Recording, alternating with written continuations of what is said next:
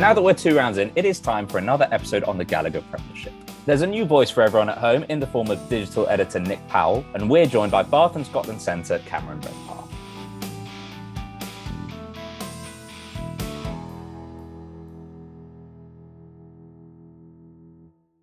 Okay, a new voice for everyone at home. It's our digital editor Nick Powell. How are you doing, Nick? Yeah, not too bad. How are you, Ollie? Good, good. Podcast debut. It's good to have you on. And we're with Bath and Scotland Centre Cameron Redpath. Hi, Cameron.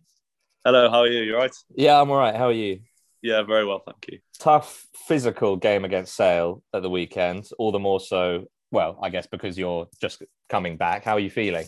Uh, yeah, a little bit sore. Yeah, as, as as it always is, you know, Sale are a physical side, and um, and as you said, I've not played a lot of rugby, so it's um, body's just still getting used to it a little bit. But yeah, all good, uh, injury free, which is nice. So um, just a tough tough one on the body when you've not played a lot of rugby for a while. How has pre-season been? Obviously, it's nice just to be back into the fold, isn't it? But everyone's talking about a quiet revolution at Bath. Um, yeah, you know, it's been really good. Pre-season's been really good, and the, the setup here is really good at the minute. Obviously, we've we've lost our first two games, but it's not. We're still so early into our kind of, as you said, revolution. So it's it's good and and and, and really positive, which is which is nice. We've uh, we've got a lot of work on, which we know, but we're in a good place. And um, yeah, pre-season's been really good. And you took a strong Bristol side very, very close. I think a lot of positives will have inevitably take, been taken from that.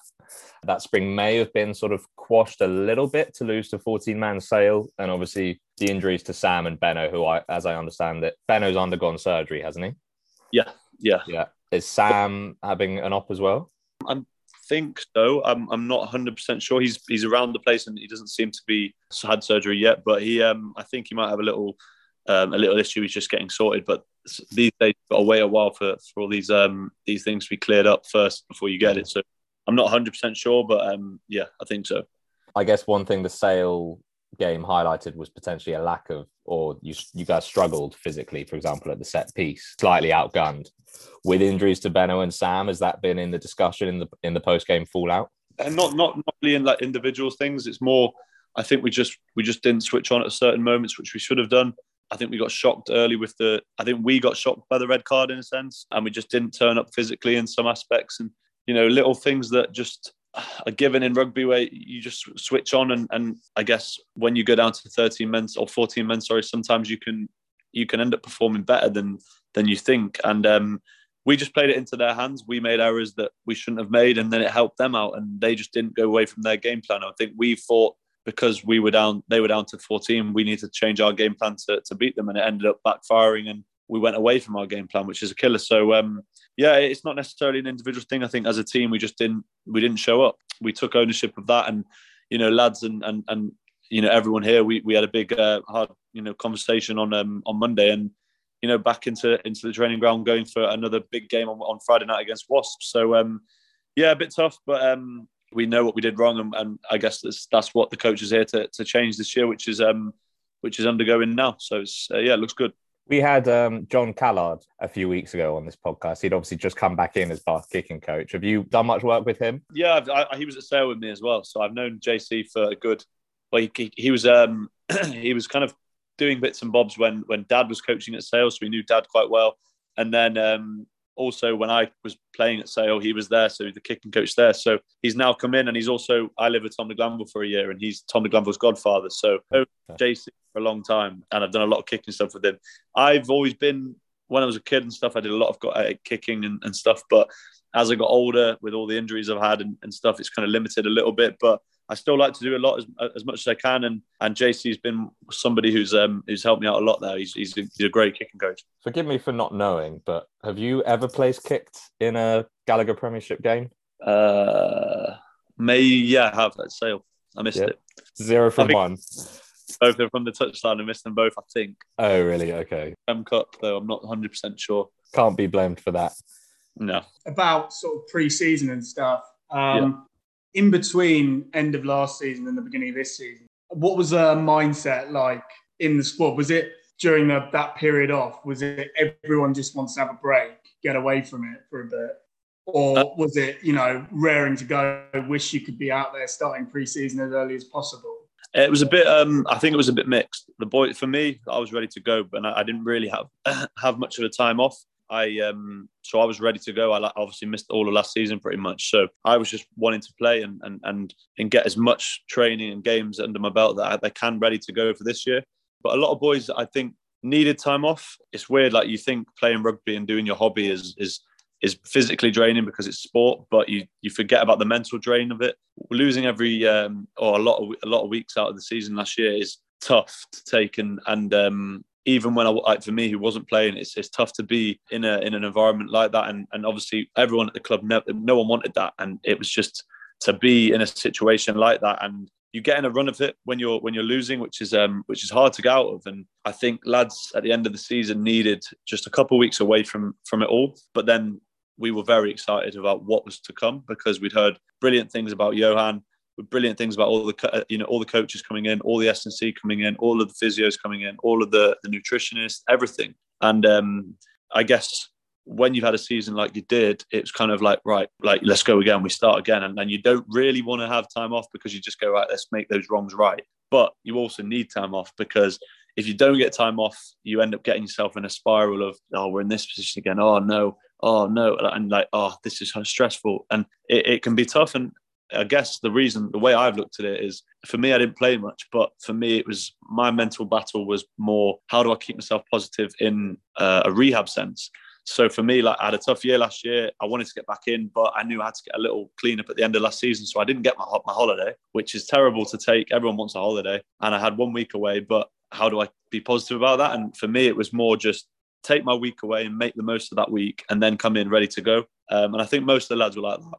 were really just excited to get back going, but needed a little bit of time just to regenerate and, and get ready to go again. I think for me, Bath is a club that screams excitement. I think you're obviously very to your roots. There's not a club that's so tied to its city like Bath in the Premiership, in my opinion. Now, one thing that excitement doesn't necessarily bring is confidence. And I guess I'm wondering how confidence by Johan van Graan, who you know been there for a couple of months, how he's planning on reinstilling this confidence that will help recapture the imagination of the city of Bath. I guess there's there's a when you go from one coach to another, you have to learn like new systems, a new style of play, a new way of of playing. And and when you go from the way we played last year, where we we probably in some aspects were maybe a bit loose at times, played some good rugby at times, and we just we needed that little probably a little extra bit to just win us a few games. We were so close so many times. So I think what what Johan's come in and, and brought is just right. Everyone's on the same page. That's all we need to start with. It'll take time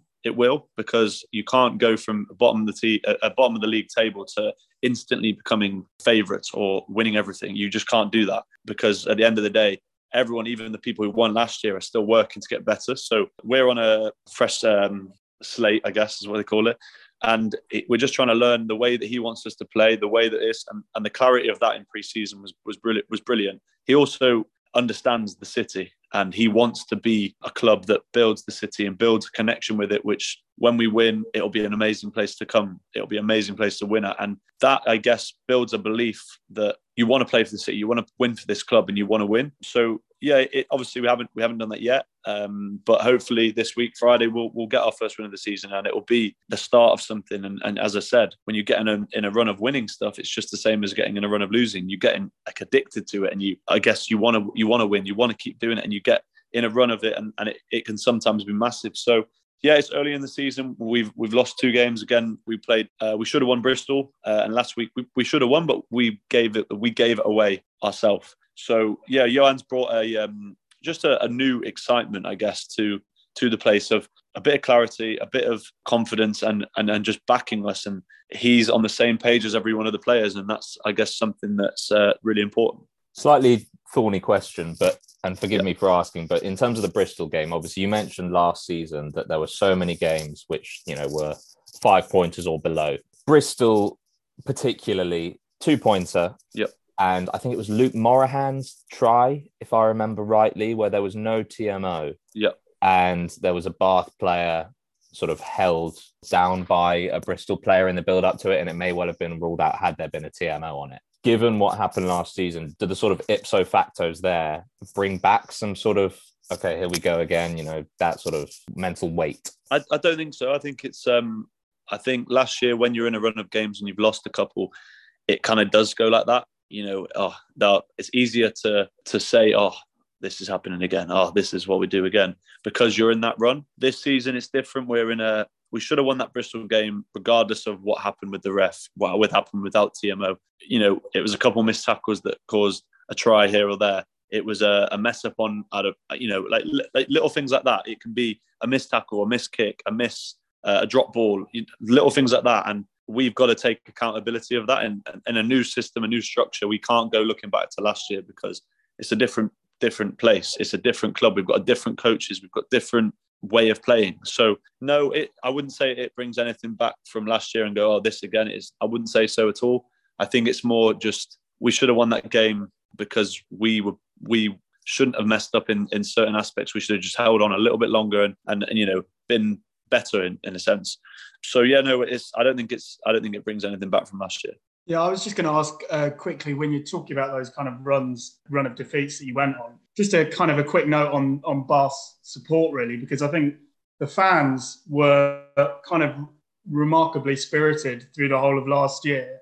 And did you not feel that, like last year, for example, there was no unnecessarily unnecessary pressure being put on top of you, and and sort of have you got a note on on their support throughout this period where it's been quite difficult? yeah, you know that, a lot of the Bath fans were brilliant. Uh, obviously, you every year, every no matter what, even if we're winning our games, sometimes you do get those people who who say the bad stuff and you know give you a bit of hate here and there and, and stuff like that, especially on on social media these days. But um, now the Bath fans, majority of it, like I, I can guarantee you that majority of the other Premiership clubs, if they went on a run as we did last year, they wouldn't have had sellouts most weeks, and we do. Yeah. So the city is an amazing place it is it is an amazing city and it's an amazing rugby club. And if we can build on that, then there's no reason why we can't go and push more. And and if we were winning everything, imagine what it could be um, at the Rec and, and, and in the city of Bath. It would be an amazing place. So I think everyone knows that and everyone wants that. Um, it's just about restarting in a sense, pressing that restart button, which we've now done, and rebuilding every step by step and not expecting it just to happen. So it will come. We believe that as a, as a club, and I do believe that, the fans believe that as well. And I think you know it, it must be tough for them coming you know every week to watch us in the rain, sun, you know even the cold. It, it can be horrible sometimes, and to to come and watch your team and not perform, it, it's annoying. And you know we'll do everything we can this year to be better than we were last year, um, and I'm no doubt that we will do that. So um, yeah, it's it's it's nice to see that we have a loyal fan group who always come out and show up and you know, there's there's there's certain fans who who even for me being injured all year, I'd get regularly them come up to me and talk to me about how how my injuries do, and it's just it's so nice to to have. So yeah, it's, it's, a, it's a brilliant place. It's a brilliant part of, the world to live in, and a brilliant brilliant club to be at because, as I said, the support is is is nuts. We get sellouts when we've you know had a, our worst season in, in, the history of the club. We've still got sellouts. So hopefully this year um, we'll get sellouts and we will we'll be winning every uh, every home game hopefully from now on it's nice to have that image as a driving force, isn't it? I suppose in that you you know don't get me wrong, you guys play for each other on that pitch, but to have yeah. such a strong, loyal contingent to play for off the pitch, and you can have the thought of Bath returning to the glory days of the 90s. I guess the thing that would also come from that is having a city, you know, singing Bath's name up in lights, and that image must be incredibly yeah. motivating.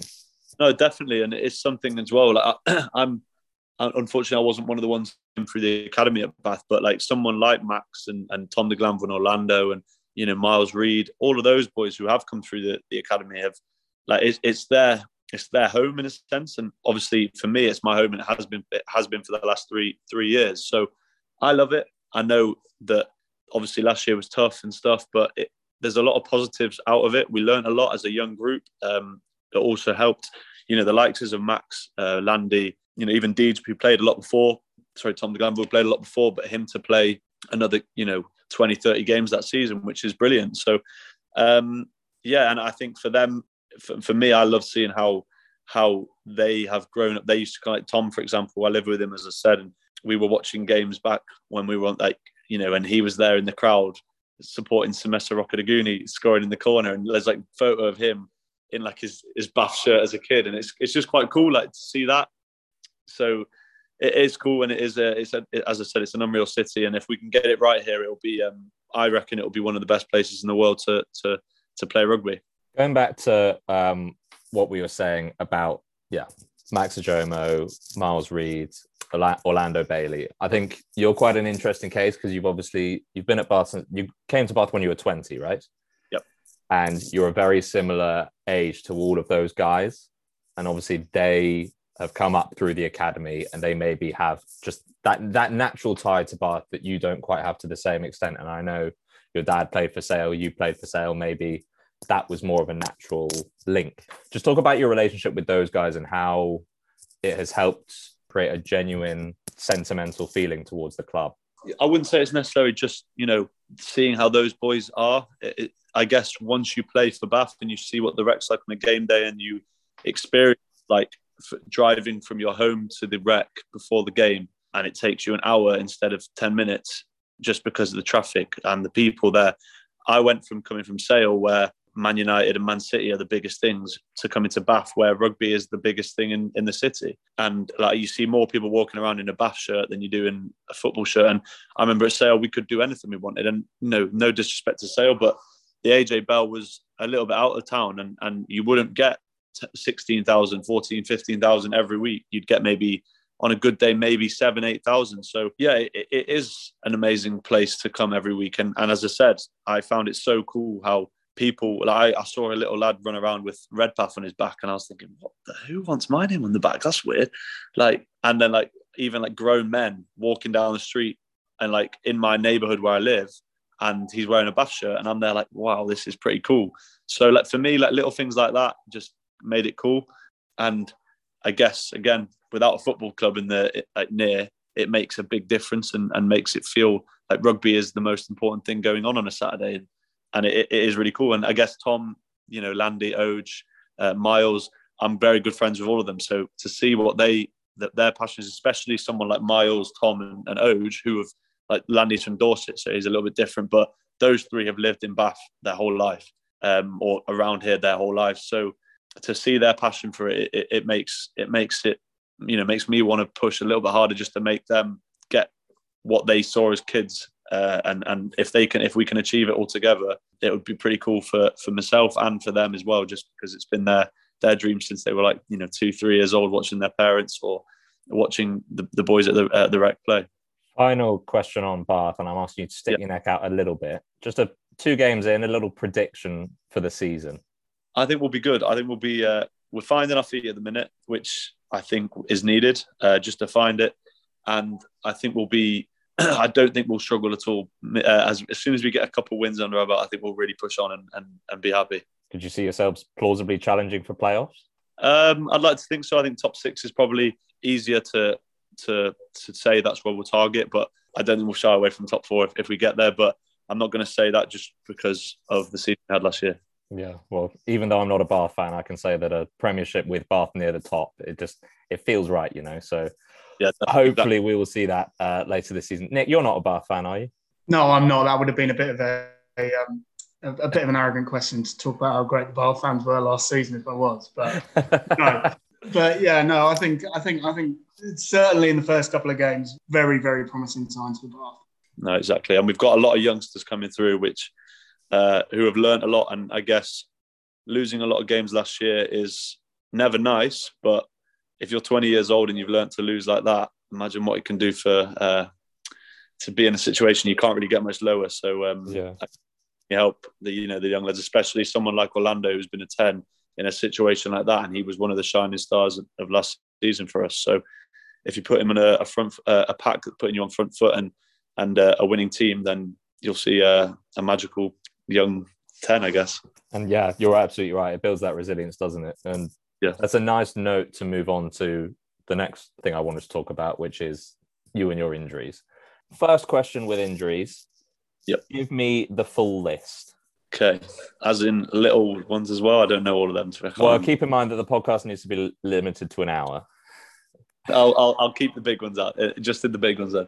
So I've had um first one out of school. I had well before when I was at school, I had my labral repair on my shoulder, which was only three months, but it was like a, a little fix up keyhole one on my shoulder. Then I came out of school at, in 2018 and did my ACL and, lateral meniscus in my left knee. The following summer, I had a lateral meniscus repair again on my on my left knee again, and then I came to Bath. COVID happened, and it was probably the best thing that happened for me because I had a whole like another little rehab stint in a sense where I just got my body right. Had a year when I was fit, a year and a half maybe, and then my Scotland debut, I had a bulging disc in my neck for six weeks building up into that. wasn't really aware of what that what that was or what that caused until the day of the game.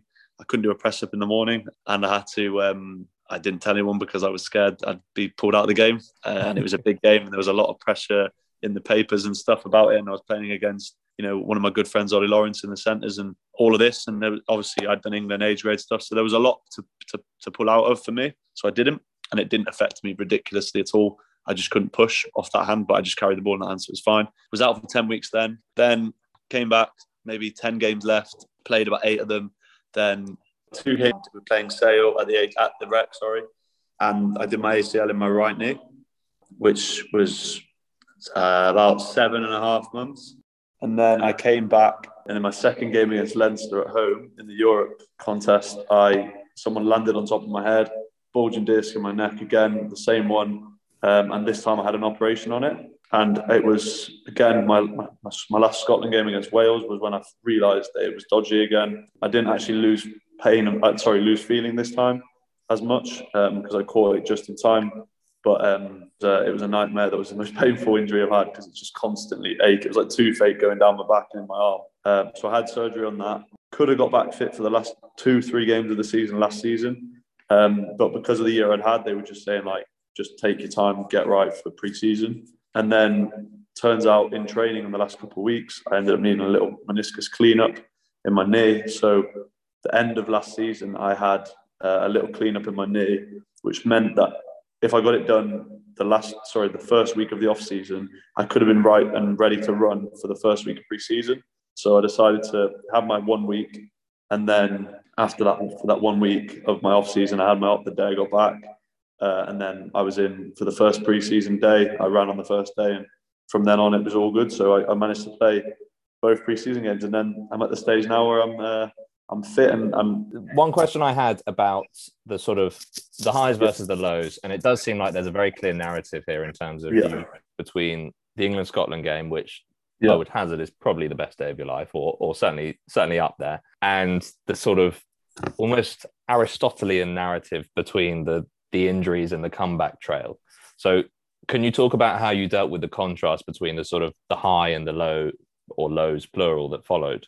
Yeah, so it was weird because my neck, my initial one after my debut, I, it, it kind of all, it went really quickly that that injury because I didn't have an operation, I had an injection, and it went really quickly because I was back fit within eight weeks, and that was like for me one of the shortest injuries I've ever had. Ever had. So it went really quickly, and I think because I was still on that high of winning that game and playing well, it was kind of like, oh, he'll be all right. Then I came back, played all right again, started to find my feet again, and then did my ACL that one was tough. That ACL was tough just because of I felt like it was when as soon as something started going well again, it was kind of like right, let's chuck another big injury at him and see what we can do.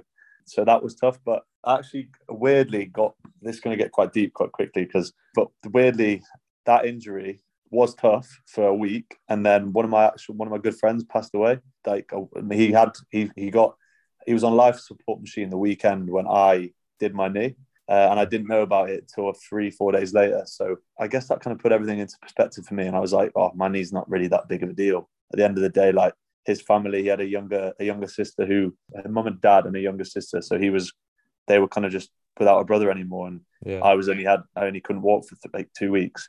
And then six weeks after that, I had my shoulder done. And then his funeral was kind of like that week. And I had COVID, I got COVID from his funeral. So yeah, that was a tough six weeks, but I kind of all just put it the whole time. I was just trying to put it into perspective from other people's point of view. So I kind of made myself think that like it could be a lot worse, and it, it helped massively because it made me think really positive about my whole rehab stint. And yeah, another young lad got his he did his ACL at the same time, and he kept asking me and uh, like why are you being so positive, Cam? And I was just like, well, there's bigger things in the world than than rugby, I guess. So yeah, that that helped massively in a weird way. So yeah, it was tough, but I came back, got back fit, uh, after eight months. Played my first game at Fly off, which was weird because I couldn't even see the, the, other side of the pitch with all the fog in La Rochelle. And um, then the second game again, I did my neck, um, which was tough because I was like, again, why is something just not wanting me to play rugby here? Like I'd play. I've been out for eight months, and then I was out for another four. So yeah, last season was tough, but again, the whole time I was just thinking, all right, I'll just next year, next year, next year, it'll be all right. So no, it was all it was all right. Um, obviously, never nice to be injured for a long, long time, but again, it's part of the part of the the game we play, unfortunately. And I'm just one of those unlucky people at the minute, which uh, a lot of people remind me that it will come good, and I'm just getting them out of the way. So I'm just hoping that's the case. Yeah, it was Henry, your friend, wasn't it? Yeah, Henry Foster. Yeah. yeah. Well, obviously, I'm really sorry to hear that. Now, with those sorts of things, are you the type of person that channels that energy, be it grieving or sort of feeling a bit low, a bit frustrated, into the work, the dedication? So you you you hit your rehab maybe even doubly hard because of um, everything else that came alongside it. Uh, yeah, I guess I, I, I guess it was tough, obviously, because he was a good friend of mine and, and uh, you know very close to him. But it was yeah I, I, guess i just made me feel like my rehab was obviously important and i just needed to get right because he was always so supportive of my rugby. So i was there like if he was here he would be talking to me telling me to come on it'll be all right you'll be good. Like i'm so like you know I'm, this is going to go well and all that. And uh, i was just thinking like the whole time that it it's not that bad for me. Like i've got it good. I'm still a professional rugby player. I'm still enjoying my life. I'm still enjoying you know everything going on so it was kind of like that and then when i was just going through all these tough injuries. It was kind of just like it'll come, it will come good at some point, and just when it when of that is when that is going to be is just going to be. Um, that's what I don't know. So it will at some point, but I just have to keep going and keep going and keep going, and it will become good. And obviously, so far this season it has been good. Obviously, I'm still getting used to the playing. I've got like, a few bits of sore shoulders and things like that, but um, it will. I guess that's nothing compared to what I've been through the last year or so. Do you ever worry when you have those periods that you're injured that you're not going to come back and be the same player that you were before? And or, or is it that the rehab is done in such a way that you you can then be confident that everything's going to work 100% when you do get back? Yeah you know I, I, guess there's always those doubts when you have like a one day when it's just not going well or you, you don't feel good and you have those days and that's the one thing that if like everyone who i've ever spoke to or anyone asks for advice on long-term injuries i'm just saying like embrace those days because they do happen and if you bottle them up and start like going, oh, this is not going to be the same. I'm not going to be this. I'm not going to be that. Or you go, I don't know if I can do that. I don't know if I can do this. That's when you start to kind of doubt it. I never did that as much because I've done an ACL before, so I knew what it was like. I knew all the things that I should be feeling. I knew what helped me. I knew what wasn't good for me. And like one weekend, if I'd gone out and had a few beers that weekend, even if it was two beers, and my knee came on on Monday and it was sore and swollen, I know why. So I know what I should and shouldn't be doing and stuff. So for me, like I knew exactly what I should and shouldn't be doing the whole time. So I'm one of those people. If you tell me to do it, I won't go half-hearted. I'll just do it.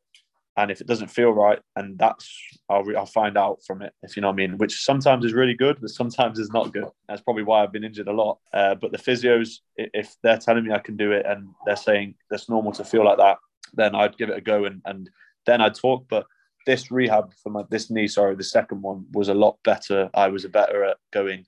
Mm, I'm not sure about that, mate. What do you think about this? Because I've done it in the past. Whereas the first time I did it, I probably just went, all right, I'll give it a crack, and then I'll be, oh, that hurt. Mm, that's not good. And then I'd try it again because I see if it hurts second time a week later.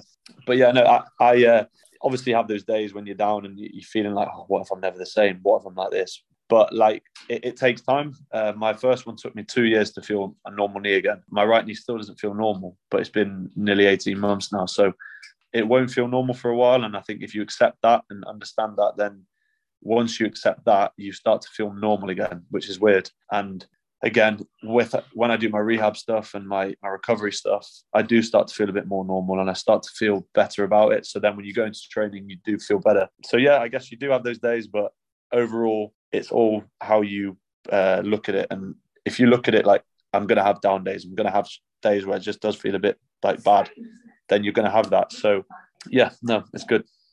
Did you use a TENS machine with your um, ACL I, reconstruction? Yeah, so I, I, had this thing. I had it for both times. I had a, a Compex yeah um, thing. Yeah, I had them. I used them early stages to just to you know get the muscles developing.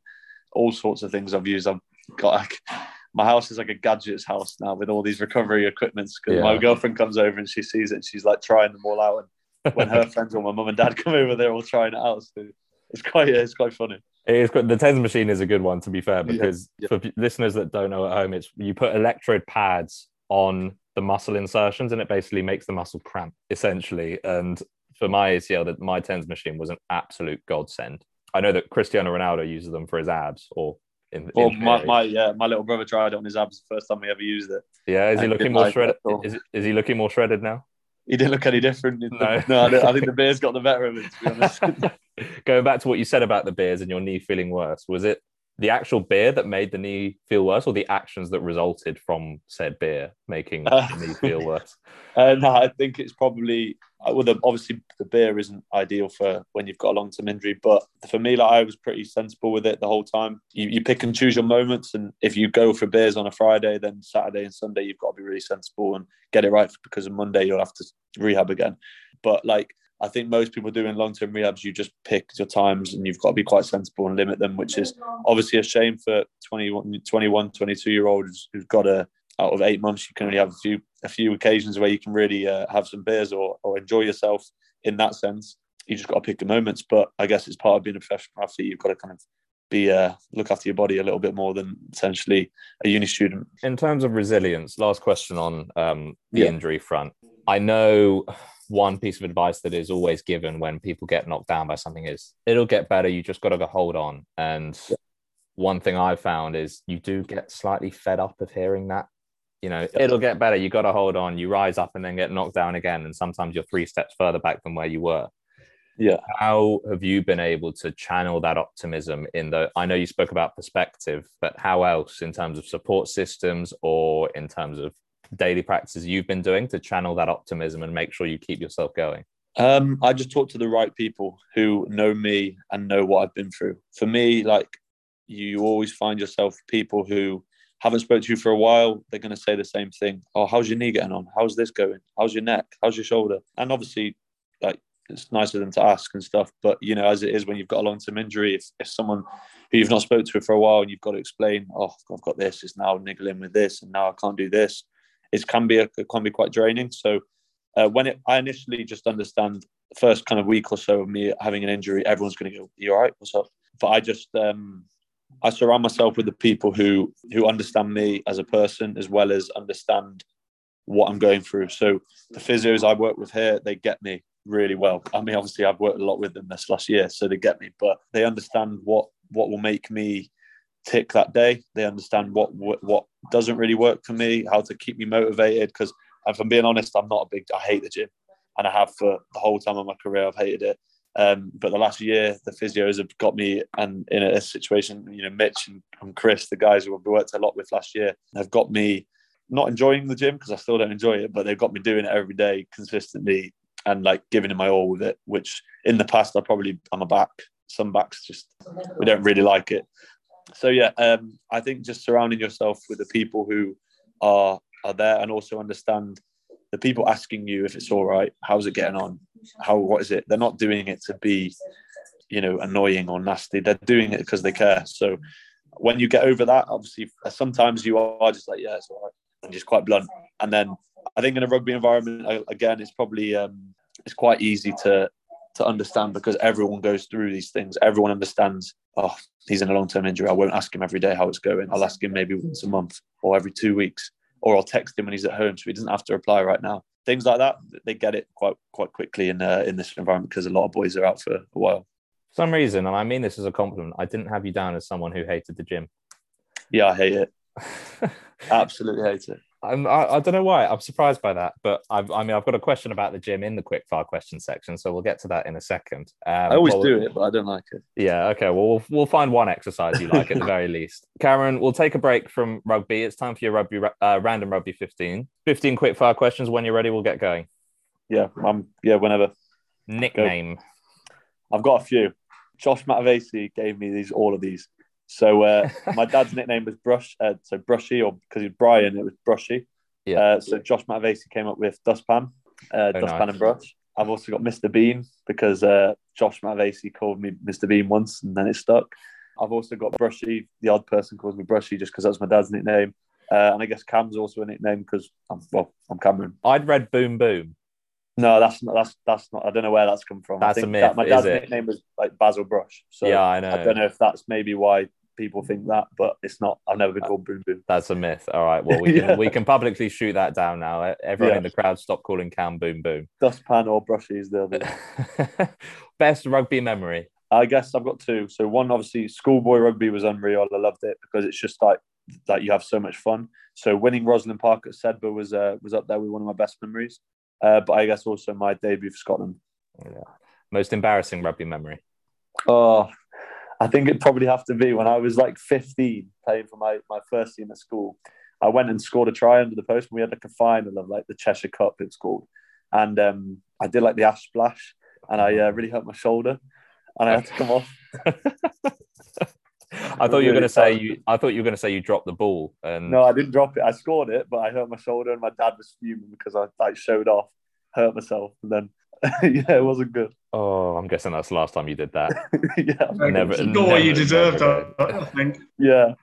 I thought, well, back when I was 15, I thought I was Chris Ashton because I felt quick then, but it just slowed down a bit. So is that made it? You, you don't feel quick anymore, basically. So you don't need to do the splashes. I don't do the ass splash anymore. Pre-game tune. I actually don't really have a pre-game. I um, it's one of the things that the club that a lot of the boys kind of, you know, I, I, kind of don't understand is I, I'm very similar to what I'm like every day just before the game. I don't really have like a pre-game ritual or, or any like songs. Some days, some days if I want to listen to music, I listen to music. Uh, some days I just just do nothing and just embrace it. Uh, depends on if I'm fit all the time, then it's more so I can just listen to music because I see that you know everything all the time. But recently, or when I've not been fit for a while, I like to embrace it and just talk to people um, and experience it because I guess it's only your career goes so quickly. I've already done four. This is my fifth year now, and I've been injured for probably two and a half years of that. So I don't want to waste any more memories, and just I want to embrace it all and see everything and and watch everything that's going on. Wow, that's a very good answer. Justifiable. I was about to make my case for if you listen to music, you maybe would start enjoying the gym, but yeah. I'm not going to argue. I do like music, but I just just before a game, it's just kind of I just don't know. I just like to be around it and involve, uh, you know, embrace it. Yeah, yeah, yeah, no, I, I hear that. Post-game meal. I like a burger to be fair. So like a Five Guys, a McDonald's burger, whatever, really, just any burger. Best player you've played against. I played against some good players. I guess someone like actually, I guess, someone who I find hard to play against is probably like a, a Manu, an Ollie Lawrence, uh, or a Semi Radradra, just because they're all they can do offloading straight through you, step you, all sorts. Um, so I'd probably say one of them. But I guess also Marcus Smith's not easy to play against, and AJ MacGinty's another one. He's not quick, but he's very he's dummied me a few times at Sale when we were in training.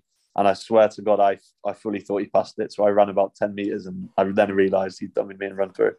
So I guess one of those, I've, I've not got one. Best player you've played with. Marcus Smith's up there. Finn Russell's up there. Toby Faletau is probably the one to, to being a forward. I think he could be a back quite easily. And Yeah. I've never seen a, a, number eight pick and go from the base of a scrum, make 30 meter line break, uses the weak foot to chip and chase, catch it, offload, and we scored. Uh, so I think Toby's got to be, yeah, Toby's got to be probably the best player I play with. I suppose he's probably given his injury struggles as well and what he's managed to do. He's probably a decent source of inf- inspiration to have around as well. Yeah, he's he's the most humble guy I've ever met as well. So like he just kept himself to himself a lot. He was very chatty and, and friendly, but he um, for how good he was, you you would think he'd um, he'd be a bit more gobby, but he just wasn't. He was just so he just got his stuff done and, and just showed everyone how it was done on the pitch, which Yeah. was class. Just does his own thing in being gun at rugby. Yeah, he was good. Favorite player right now? I always love watching Ollie Lawrence and Mark Smith. I played with them growing up, and I guess I always love watching them two play. I mean, Tom Roebuck at Sales going well as well. He's a, another mate of mine who um, is going well. So I just like seeing people I've played with going well. To be fair, You're very England centric with all these players. Roebuck's a, he's got a bit of Scottish in him. So Well, of course, yeah.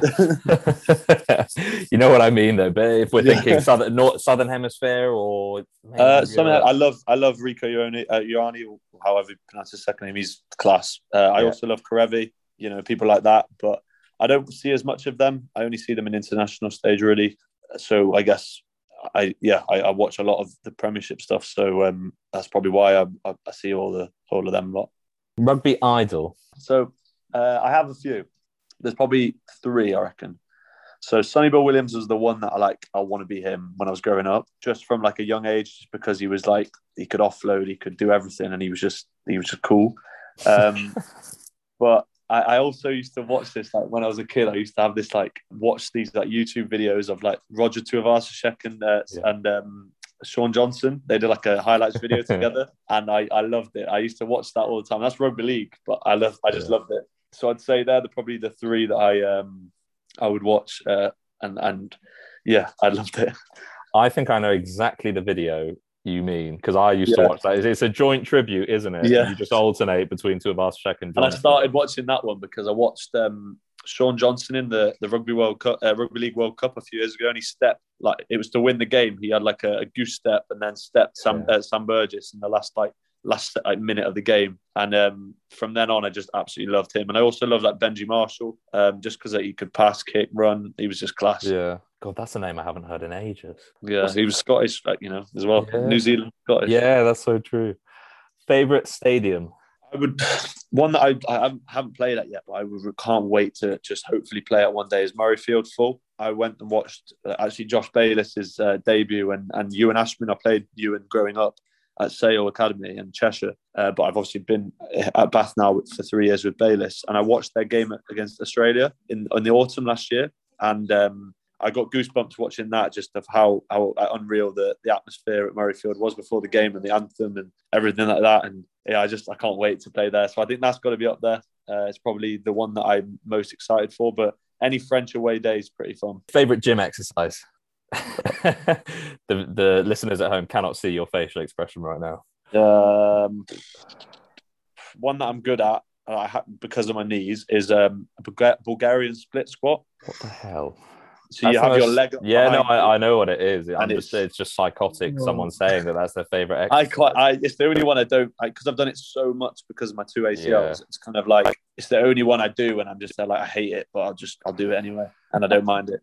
It's exhausting though, but you got strong legs, so surely a, a little back squat or something for. I don't I have a back squat, front squat in, in yeah, that's my squat. That's what I do. So. Really, is it? Yeah, I can see why you hate the gym. yeah, occupation if rugby didn't exist. I'd love to think I'd be a footballer, but I wouldn't be. I absolutely, I'm a big Man United fan, and I as a kid I loved football. I played in, uh, like loads and stuff, and I was in like West Brom's academy as a kid. But obviously, the amount of rugby players that were in academies as a kid, it doesn't mean that you would have been one. So I, I don't actually know. We'll go with them. we'll go with footballer. Back, footballer. back yourself. I mean, I'm not sure you'd want to be a Manchester United footballer right now, but well, I mean, if, if, they're going to pay me the money that they get, I'd probably take. That's very true. yeah, Superstitions. Uh, I don't. I don't have any. Don't really believe in uh, them. I'm not surprised by that. Rugby law, you would change. Maximum of two resets of a scrum. Nice, nice. I like that. Best thing about working in rugby. It's been my hobby since I was born pretty much, and three years old I started playing. So I absolutely love playing it, and I guess it's fun. It's like a, I guess it's like a hobby, but I guess we get paid for it. It's nice. Fifteen questions done. Thanks for doing that, Cam. No worries. I just want to ask you a little bit about Scotland. I wouldn't be able to talk about you and Scotland without being able to talk about the choice to play for Scotland. Yep. Obviously, from England under 20s to Scotland, your dad, Brian, Scotland's former Scotland captain, former Scotland scrum half, no doubt he would have been an influence. I know you've spoken about Stuart Hogg being an influence, but just for people that don't know, speak about the stages and the chronology of that decision. So I got uh, selected in 2018 to go on the England tour to South Africa, and I did my ACL, which meant I couldn't go. And at that stage, I hadn't played a Premiership game. I'd played a few Prem Cup games. I was still at school, so um, I got kind of selected out of school for that. Um, and I know obviously it, was, as, you know, it would have been as an apprentice and things like that, but still, for me, obviously coming out of an ACL injury, I never really felt like I deserved it, and I never felt like I I had earned that. Um, and then to go through like a hard year and a half at Sale with after injuries and, and things like that, I just I never really found my, my my my groove in a sense that I actually felt like I deserved it.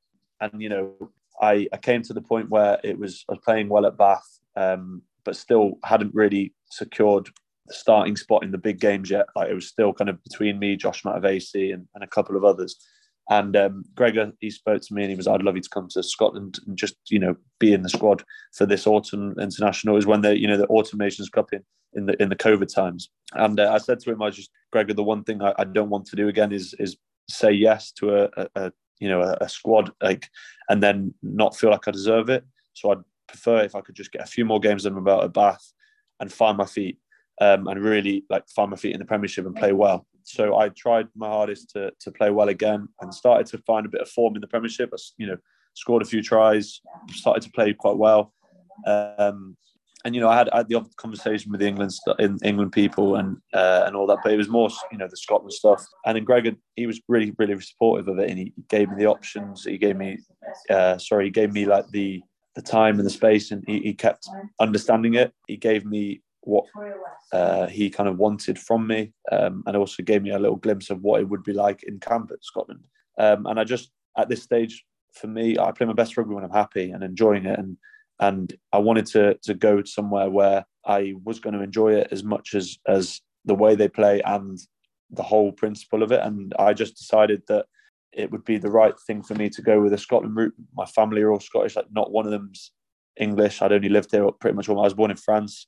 Um, I've lived in England since I was one years old, and that's the only thing tying me to England. I did Scotland under 16s, and the reason I went to England in the first place was because at the age grade stuff, it's um, a little bit, uh, I guess, a little bit stronger and, and more finan- financial benefits for the nation has more financial benefits at that age. So the, uh, the, the, the coaching is a little bit better. The the facilities are better. The the whole of everything is a little bit better at the age grade stuff. So it was kind of um, stupid to be living in England and not taking advantage of, of that. And you know that that didn't mean that I decided at that point that I'm going to go back to Scotland in when I'm ready it wasn't that. I, I had no even thought about England, Scotland. I was literally just like, what will help me as a player? So I picked. Um, do you want to see my physio? By the way, he's just gone past.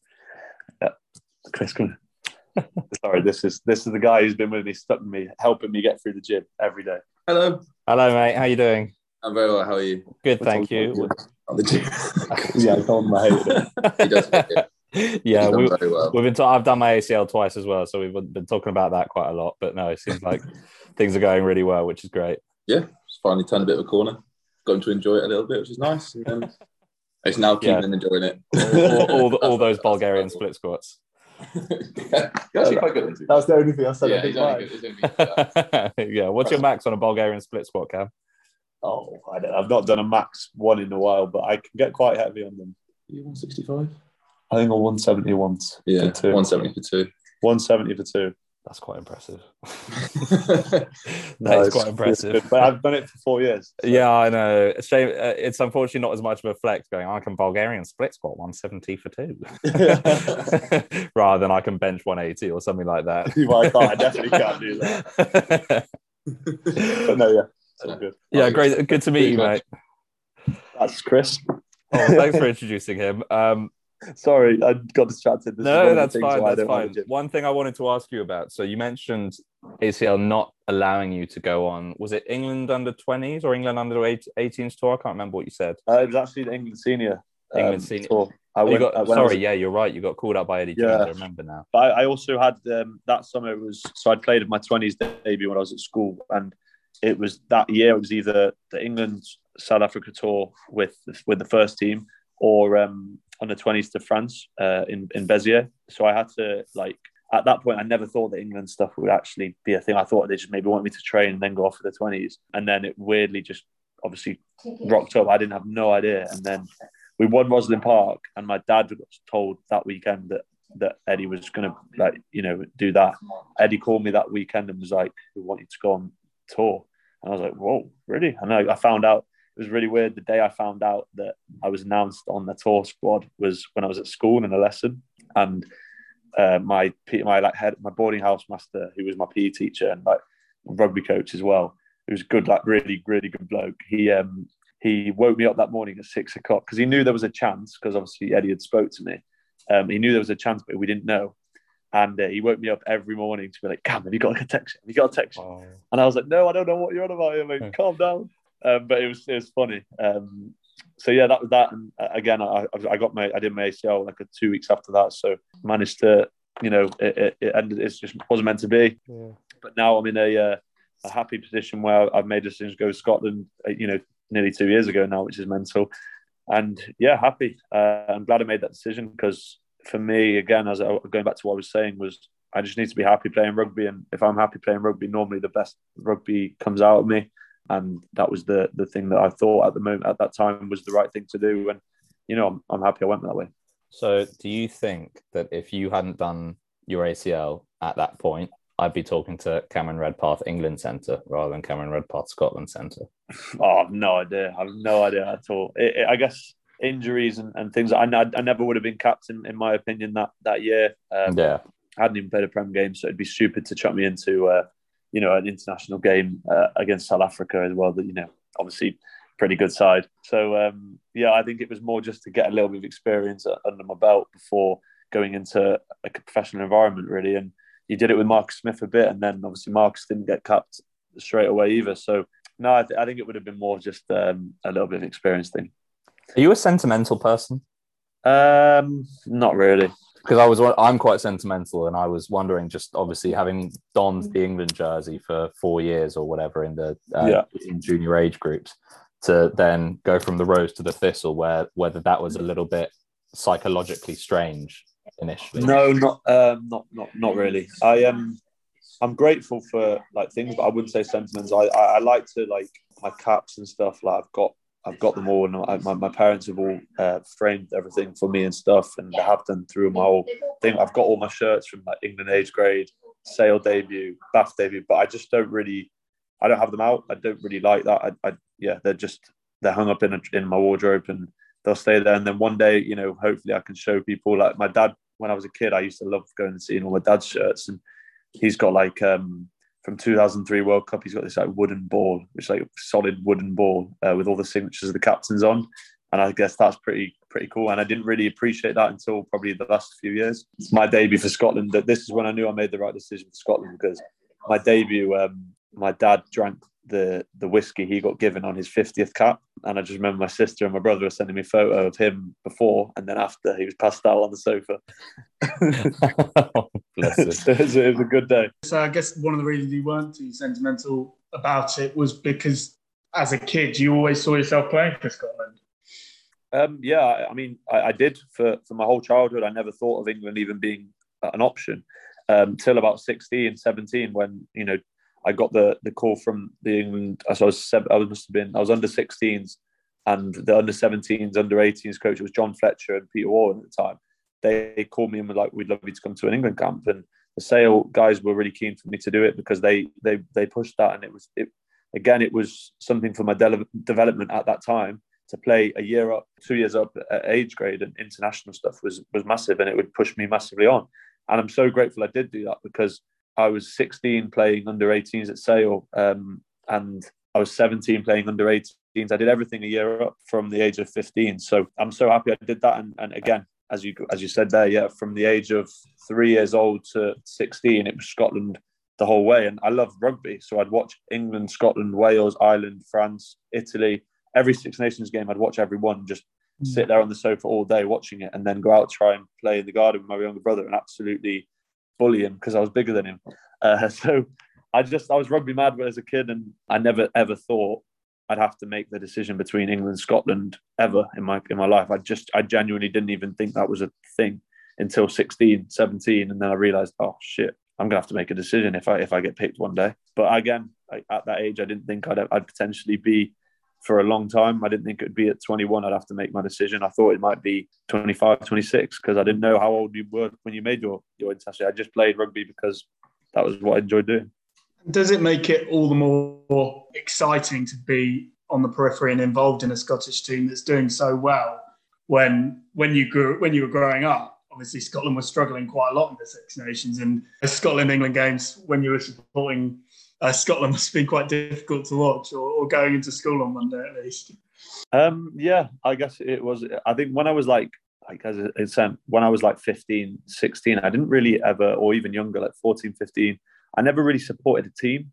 I just loved like individual players. I remember just loving watching Hoggy, loving watching like Manu, loving watching Owen Farrell, Finn Russell, all of these people, Greg Laidlaw, I loved just watching everyone play. And I just, it was the same. I love watching the French players. I love watching like the Irish. I, I just didn't really, um, and even when I was like, dad was at Sale or Gloucester, I wouldn't support the team. I just support a player. And I used to love like, you know, I remember I was talking to Dave Attwood about it on the, the earlier the training this morning. about how like Eliota, the, the centre, was at Gloucester years ago. I used to love watching him. And then when I came to Sale, it was like Sammy Tuitupou and, and Johnny Leota and like Mark Cueto and, and people like that. And I was just there like, God, and even Danny Cipriani, he was at Sale when my dad coaching there. So like it was so strange. I used to just love watching players play instead of necessarily a team. Um, and like people go to me now, like, oh, who do you support, Cam? I'm there like, I don't know, actually. I don't really support a team. I don't have a club team. Like with football, I support Man United. But with rugby, I've never been like, oh, I support this team. It's really weird. I guess when you're when you're involved in it, you never really find the support of a, a team. You just kind of and because Dad coached Gloucester, I I guess for those years I supported Gloucester, and then when he moved to Sale, I supported Sale, and then yeah, it's weird. Yes, you support Bath now. Yeah, exactly. and so does my dad. Back to Bath, just very, very quickly. Yeah. Let's look ahead to a couple of well, it's a couple of days' time at the time of recording, but you got Wasps on Friday night. Another team that maybe hasn't quite hit the season in the way they'd wanted to so far. Yeah. How are you guys looking into that game? We're we're positive. You know, um, we we've not had the start we wanted. Just we haven't really necessarily uh, found our, our groove yet, um, but it will come and it's coming. And we're just confident. We're, we're training well, um, and we need to put some wrongs right from last season. And I guess it's a new season. We're not really looking last year too much. We're looking at now and, and, and what we can do to to get our, our first win of the season. So, yeah, we're confident. If we get our stuff right and play the Bath way, then we're, we're really confident that we'll win. Is this the kind of game that you sort of at the start of the season see as one sort of a must-win game in terms of your development, growing back in, hopefully getting to Champions Cup, maybe even beyond that. Is this kind of home game against a team that finished uh, ninth? Is that a kind of absolutely, yeah, we've got to win this game? Definitely being, just considering it's a home game, that was something that, that's important for, for us. And, and Johann's brought that in massively. He wants to win all home games. Um, he wants to make the city of Bath a place where people come, they they respect it, which is is, is really, you know, the lads love it. Um, so yeah, hopefully, hopefully um, we can win this week, and, and, we're really confident that we will. We just need to do our, our stuff instead of trying to go off script a little bit and and find our groove. And, and if we do that, I'm sure we will come away with a win on Friday, and we'll be a, a lot of happy faces around. Just before we wrap up, can I get a score prediction, please? I think it will be 27-16 to Bath. 27-16 to Bath. Okay, well, I'll, I'll, I'll hold you to that and expect it on Friday night. Looking forward to it. Let's wrap up there, Cam. Go well on Friday. Go well in the autumn internationals as well. You know, hopefully you're you get some good involvements there, and all the best with injury prevention. Let's hope, and the season ahead, and looking into the World Cup as well. It's been great to meet you.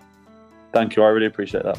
As always, get yourself a copy of the rugby paper in stores on Sundays or through our digital subscription, have it delivered straight to you. Brace yourself for a blockbuster weekend of rugby championship action. Next week, we'll be reviewing the tournament as a whole with former South Africa lock Flip van der Merwe.